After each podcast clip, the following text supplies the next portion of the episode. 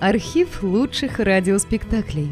Друзья, мы обращаемся к тем, кто слушает наш канал. В последнее время канал сильно вырос и приобрел новую аудиторию. Содержать канал все сложнее. Надо обслуживать технику, хостинг, каналы связи, обеспечивать выход выпусков. Работа будет продолжена в любом случае. Выложена совсем малая часть материала. Обращаемся к вам за помощью. Будем благодарны любому пожертвованию в пользу канала.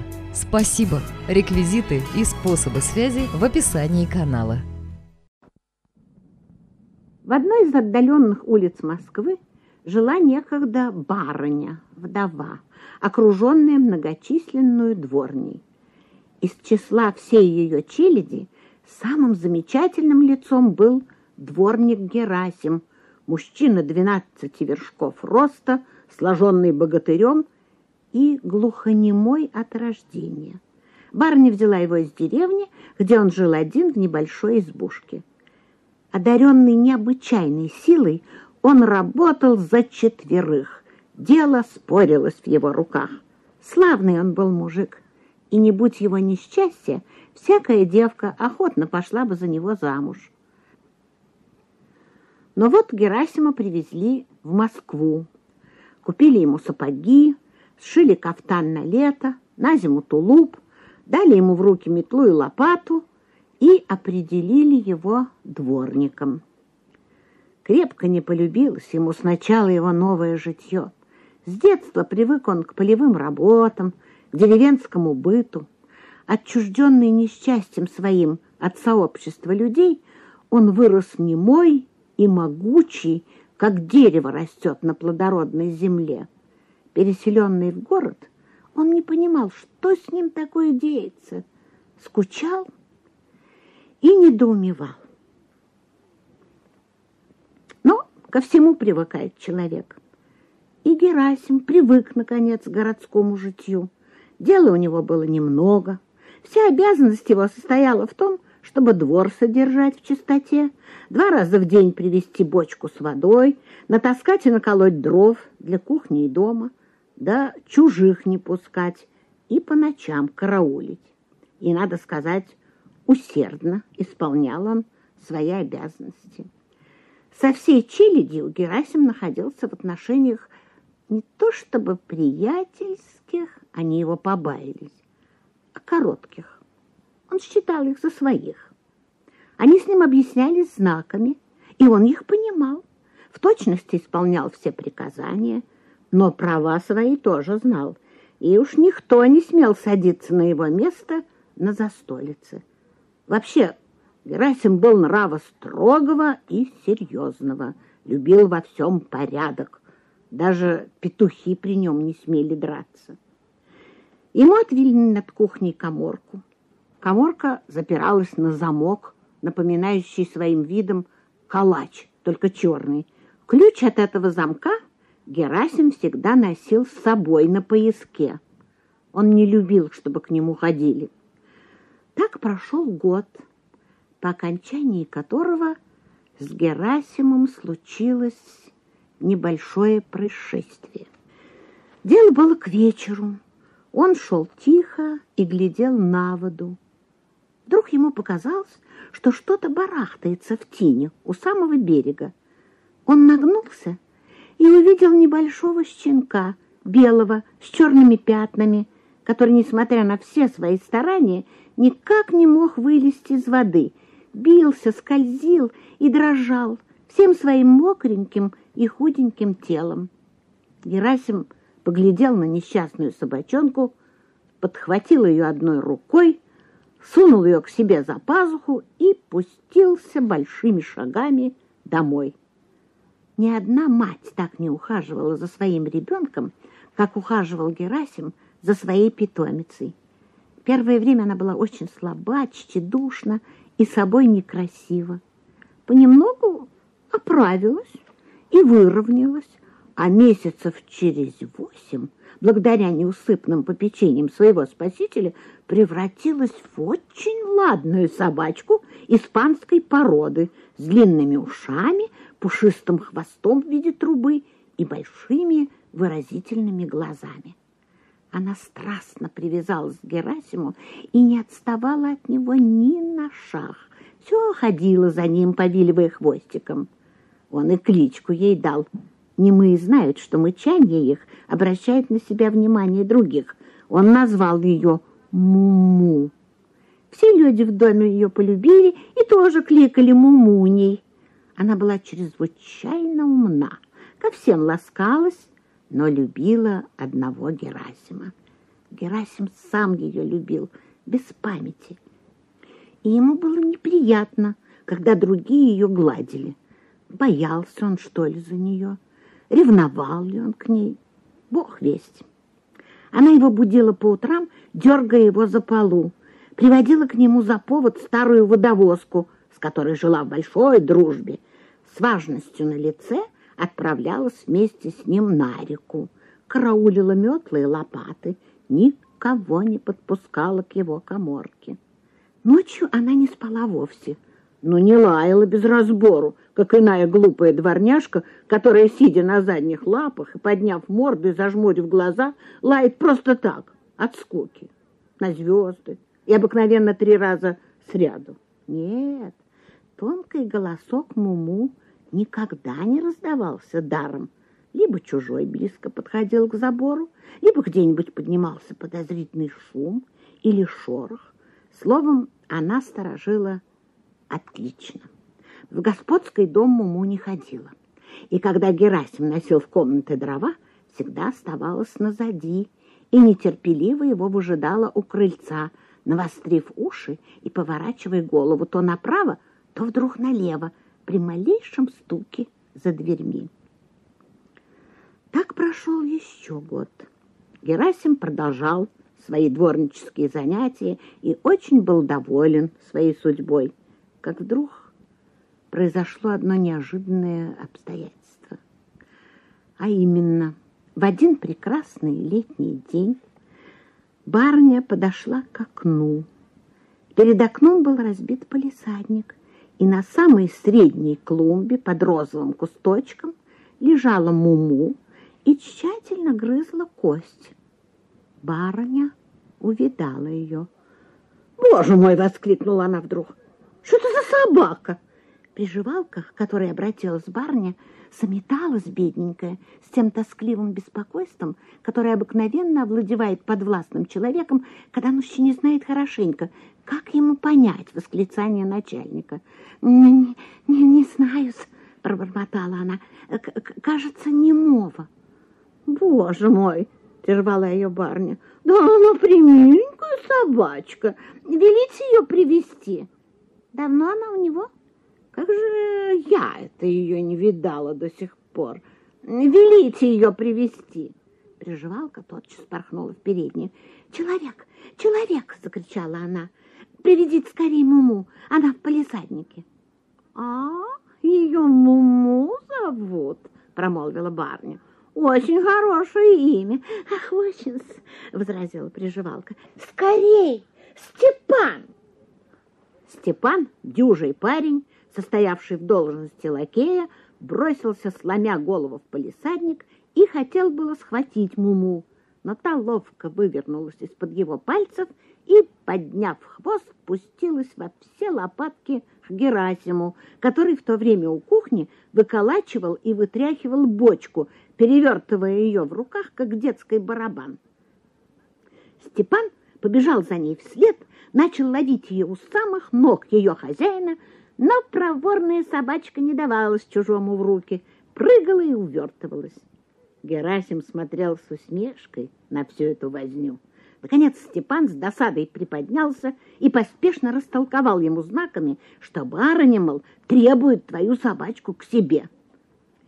Герасим немного изумился, однако подозвал Муму, поднял ее с земли и передал Степану. Степан принес ее в гостиную и поставил на паркет. Барыня начала ее ласковым голосом подзывать к себе. Муму, отроду еще не бывавшая в таких великолепных покоях, очень испугалась и бросилась было к двери, но, оттолкнутая услужливым Степаном, задрожала и прижалась к стене. «Муму! Ну, подойди же ко мне, подойди к барыне, говорила госпожа. Подойди, глупенькая, не бойся. Подойди, подойди, Муму, к барыне, твердили приживалки, подойди. Но Муму тоскливо оглядывалась кругом и не трогалась с места. «Принесите ей что-нибудь поесть», — сказала барыня. «Какая она глупая, к барыне не идет. Чего боится?»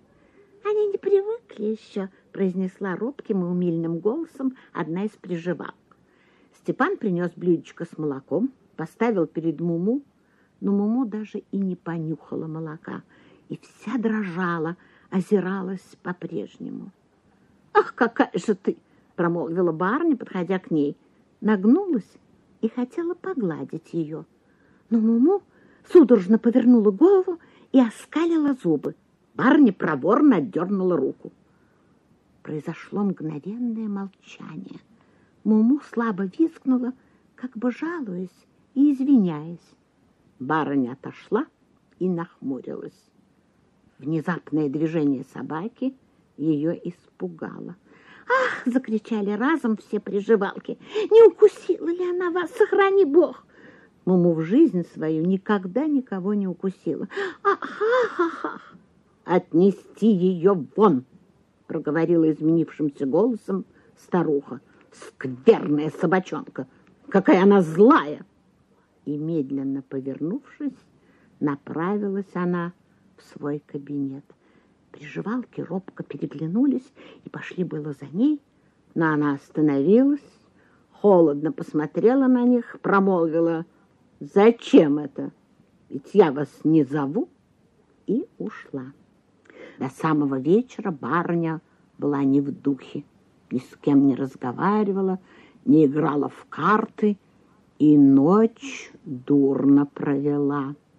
На другое утро она велела позвать Гаврилу часом ранее обыкновенного. «Скажи, пожалуйста», — начала она, как только тот, не без некоторого внутреннего трепетания, переступил порог ее кабинета. «Что это за собака у нас на дворе всю ночь лаяла? Мне спать не дала». «Э, «Собака-то? Какая? Может, э, немого собака?» — произнес он, — не совсем твердым голосом. И на что немома собака? Кто ему позволил собаку меня на дворе держать? Вчера я подошла к окну, она в палисаднике лежит, какую-то мерзость притащила, грызет, у меня там роза посажена. Парня помолчала. Чтоб ее сегодня же здесь не было. Слышишь? Слушаюсь. Сегодня же. А теперь ступай к докладу, я тебя потом позову. Гаврила вышел в переднюю. В передней на коннике спал Степан. Дворецкий растолкал его и в полголоса сообщил ему какое-то приказание. Степан вскочил, натянул на себя кафтан и сапоги, вышел и остановился у крыльца. Не прошло пяти минут, как появился Герасим с огромной вязанкой дров за спиной в сопровождении неразлучной Муму. Барня свою спальню и кабинет приказывала протапливать даже летом. Герасим стал боком перед дверью, толкнул ее плечом и ввалился в дом со своей ношей. Муму по обыкновению осталось его дожидаться. Тогда Степан, улучив удобное мгновение, внезапно бросился на нее, как коршун на цыпленка, придавил ее грудью к земле, сгреб в охапку и, не надев даже картуза, выбежал с нею на двор, сел на первого попавшегося извозчика и поскакал в охотный ряд. Там он скоро отыскал покупщика, которому уступил ее за полтинник, с тем только, чтобы он, по крайней мере, неделю продержал ее на привязи. И тотчас вернулся но, не доезжая до дому, слез с извозчика и, обойдя двор кругом, с заднего переулка через забор перескочил на двор. Калитку-то он побоялся идти, как бы не встретить Герасима. Впрочем, его беспокойство было напрасно. Герасима уже не было на дворе. Выйдя из дому, он тотчас схватился Муму. Он еще не помнил, чтобы она когда-нибудь не дождалась его возвращения. Стал повсюду бегать, искать ее, кликать по-своему, бросился в свою коморку, насиновал, выскочил на улицу, туда-сюда. Пропала. Тогда Герасим побежал со двора долой. Уже смеркалось, как он вернулся. По его истомленному виду, по неверной походке, по запыленной одежде его можно было предполагать, что он успел обижать пол Москвы. Весь следующий день Герасим не показывался. На другое утро Герасим вышел из своей коморки и принялся за работу. К обеду он пришел, поел и ушел опять, никому не поклонившись. Его лицо и без того безжизненное, как у всех глухонемых, теперь словно окаменело. После обеда он опять уходил со двора, но ненадолго. Вернулся и тотчас отправился на сеновал. Настала ночь, лунная, ясная. Тяжело вздыхая и беспрестанно поворачиваясь, лежал Герасим и вдруг почувствовал, как будто его дергает за полу. Он весь затрепетал, однако не поднял головы, даже зажмурился. Но вот опять его дернули, сильнее прежнего.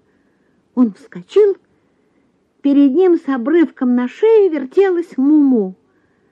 Протяжный крик радости вырвался из его безмолвной груди. Он схватил Муму, стиснул ее в своих объятиях она в одно мгновение облизала ему нос, глаза, усы и бороду. Он постоял, подумал, осторожно слез с синяка, оглянулся и, удостоверившись, что никто его не увидит, благополучно пробрался в свою коморку. Герасим уже прежде догадался, что собака пропала не сама собой, что ее, должно быть, свели по приказанию барыни — Люди ему объяснили знаками, как его муму на нее окрысилась, и он решился принять свои меры. Сперва он накормил муму хлебушком, обласкал ее, уложил, потом начал соображать. Да всю ночь напролет и соображал, как бы получше ее спрятать. Наконец он придумал весь день оставлять ее в коморке и только изредка к ней наведываться, а ночью — выводить. Отверстие в двери он плотно заткнул старым своим армяком, и чуть свет был уж на дворе, как ни в чем не бывало, сохраняя даже невинная хитрость, прежнюю унылость на лице. Бедному глухому в голову не могло прийти, что Муму себя визгом выдаст. Действительно, все в доме скоро узнали, что собака немого воротилась и сидит у него в заперти — но из сожаления к нему и к ней, а отчасти, может быть, и из страха перед ним, не давали ему понять, что проведали его тайну. Дворецкий один почесал у себя в затылке, да махнул рукой, ну, мол, бог с ним, а вось до барни-то не дойдет. Зато никогда не мой так не усердствовал, как в этот день. Вычистил и выскреб весь двор, выпалол все травки до единой, возился и хлопотал так, что даже барыня обратила внимание на его родение. В течение дня Герасим раза два украдкой заходил к своей затворнице. Когда же наступила ночь, он лег спать вместе с ней в коморке, а не на сеновале. И только во втором часу вышел погулять с ней на чистом воздухе. Походив с ней довольно долго по двору, он уже было собирался вернуться, как вдруг за забором со стороны переулка раздался шорох. Муму навострила уши, зарычала, подошла к забору, понюхала и залилась громким пронзительным лаем. Какой-то пьяный человек вздумал там угнездиться на ночь. В это самое время барыня только что засыпала после продолжительного нервического волнения. Эти волнения у ней всегда случались после слишком сытного ужина. Внезапный лай ее разбудил. Сердце у ней забилось и замерло. девки, девки!» – простонала она. «Девки!» Перепуганные девки вскочили к ней в спальню. «Ох, ох, умираю!» – проговорила она, тоскливо разводя руками. «Опять, опять эта собака! Ах, пошлите за доктором, они меня убить хотят!» собака, опять собака, ах!» И она закинула голову назад, что должно было означать обморок. Бросились за доктором, то есть за домашним лекарем Харитоном. Этот лекарь тотчас же прибежал, покурил жжеными перьями, и когда барыня открыла глаза, немедленно поднес ей на серебряном подносике рюмку с заветными каплями. Барыня приняла их, но тотчас же слезливым голосом начала опять жаловаться на собаку, на Гаврилу, на свою участь, на то, что ее бедную старую женщину все бросили, что никто о ней не сожалеет, что все хотят ее смерти. Между тем несчастная Муму продолжала лаять, а Герасим напрасно старался отозвать ее от забора. Вот, вот опять!» — пролепетала барыня и снова подкатила глаза под лоб. Лекарь шепнул девке, та бросилась в переднюю, растолкала Степана, тот побежал будить Гаврилу. Гаврила сгоряча велел поднять весь дом. Герасим обернулся, увидал замелькавшие огни и тени в окнах и, почуяв сердцем беду, схватил Муму под мышку, бежал в коморку — и заперся. Он лежал весь бледный на своей кровати и сильно сжимал пасть Муму. На следующее утро барыня проснулась довольно поздно. Лежа в постели, она велела позвать к себе старшую приживалку. «Любовь, любимовна, вы видите, каково мое положение?» Подите, душа моя, к Гавриле Андреевичу, поговорите с ним.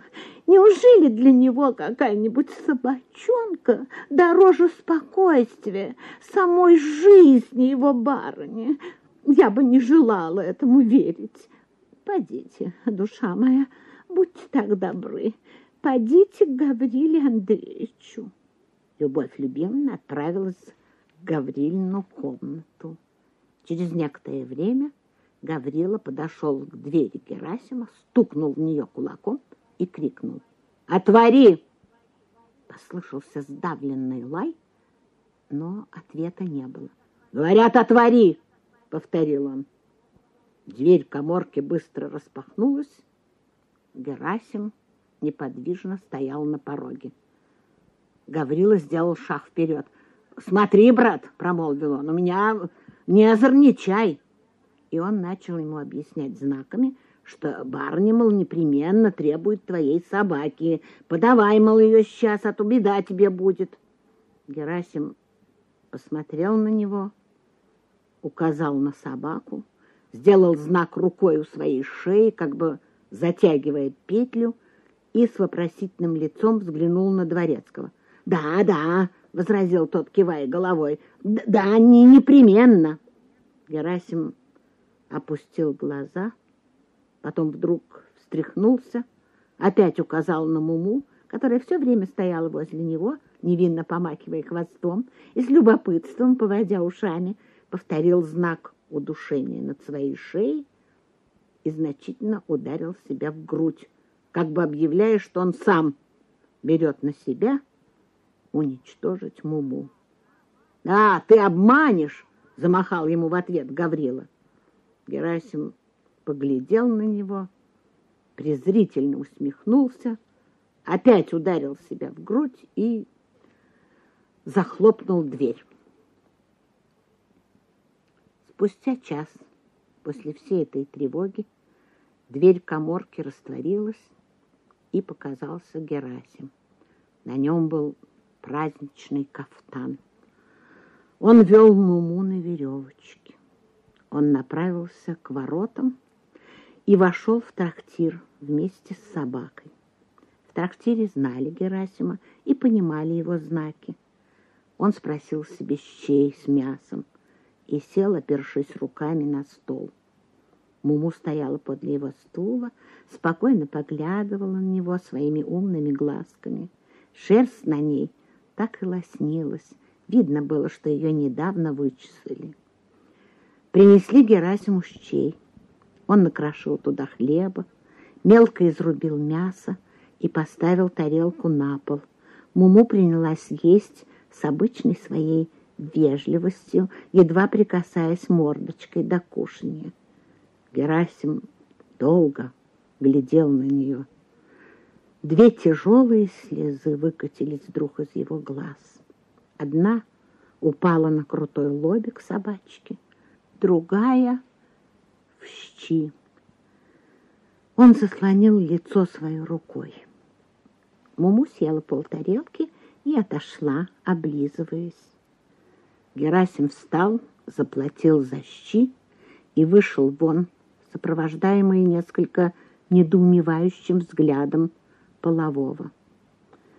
Герасим шел не торопясь и не спускал Муму с веревочки. По дороге он зашел на двор дома, к которому пристраивался флигель, и вынес оттуда два кирпича под мышкой. От Крымского брода он повернул по берегу, дошел до одного места, где стояли две лодочки с веслами, и вскочил в одну из них вместе с Муму. Вот уже Москва осталась позади. Вот уже потянулись по берегам луга, огороды, поля, рощи, показались избы, повеяло деревни.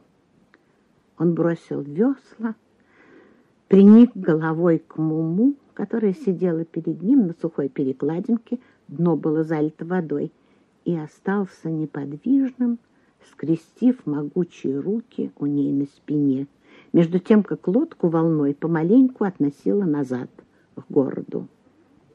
Наконец Герасим выпрямился, поспешно, с каким-то болезненным озлоблением на лице, окутал веревкой взятые им кирпичи, приделал петлю, надел ее на шею Муму, поднял ее над рекой, последний раз посмотрел на нее. Она доверчиво и без страха поглядывала на него и слегка махала хвостиком. Он отвернулся, зажмурился и разжал руки. В течение дня никто не видел Герасима. Он дома не обедал. Настал вечер, собрались к ужину все, кроме его.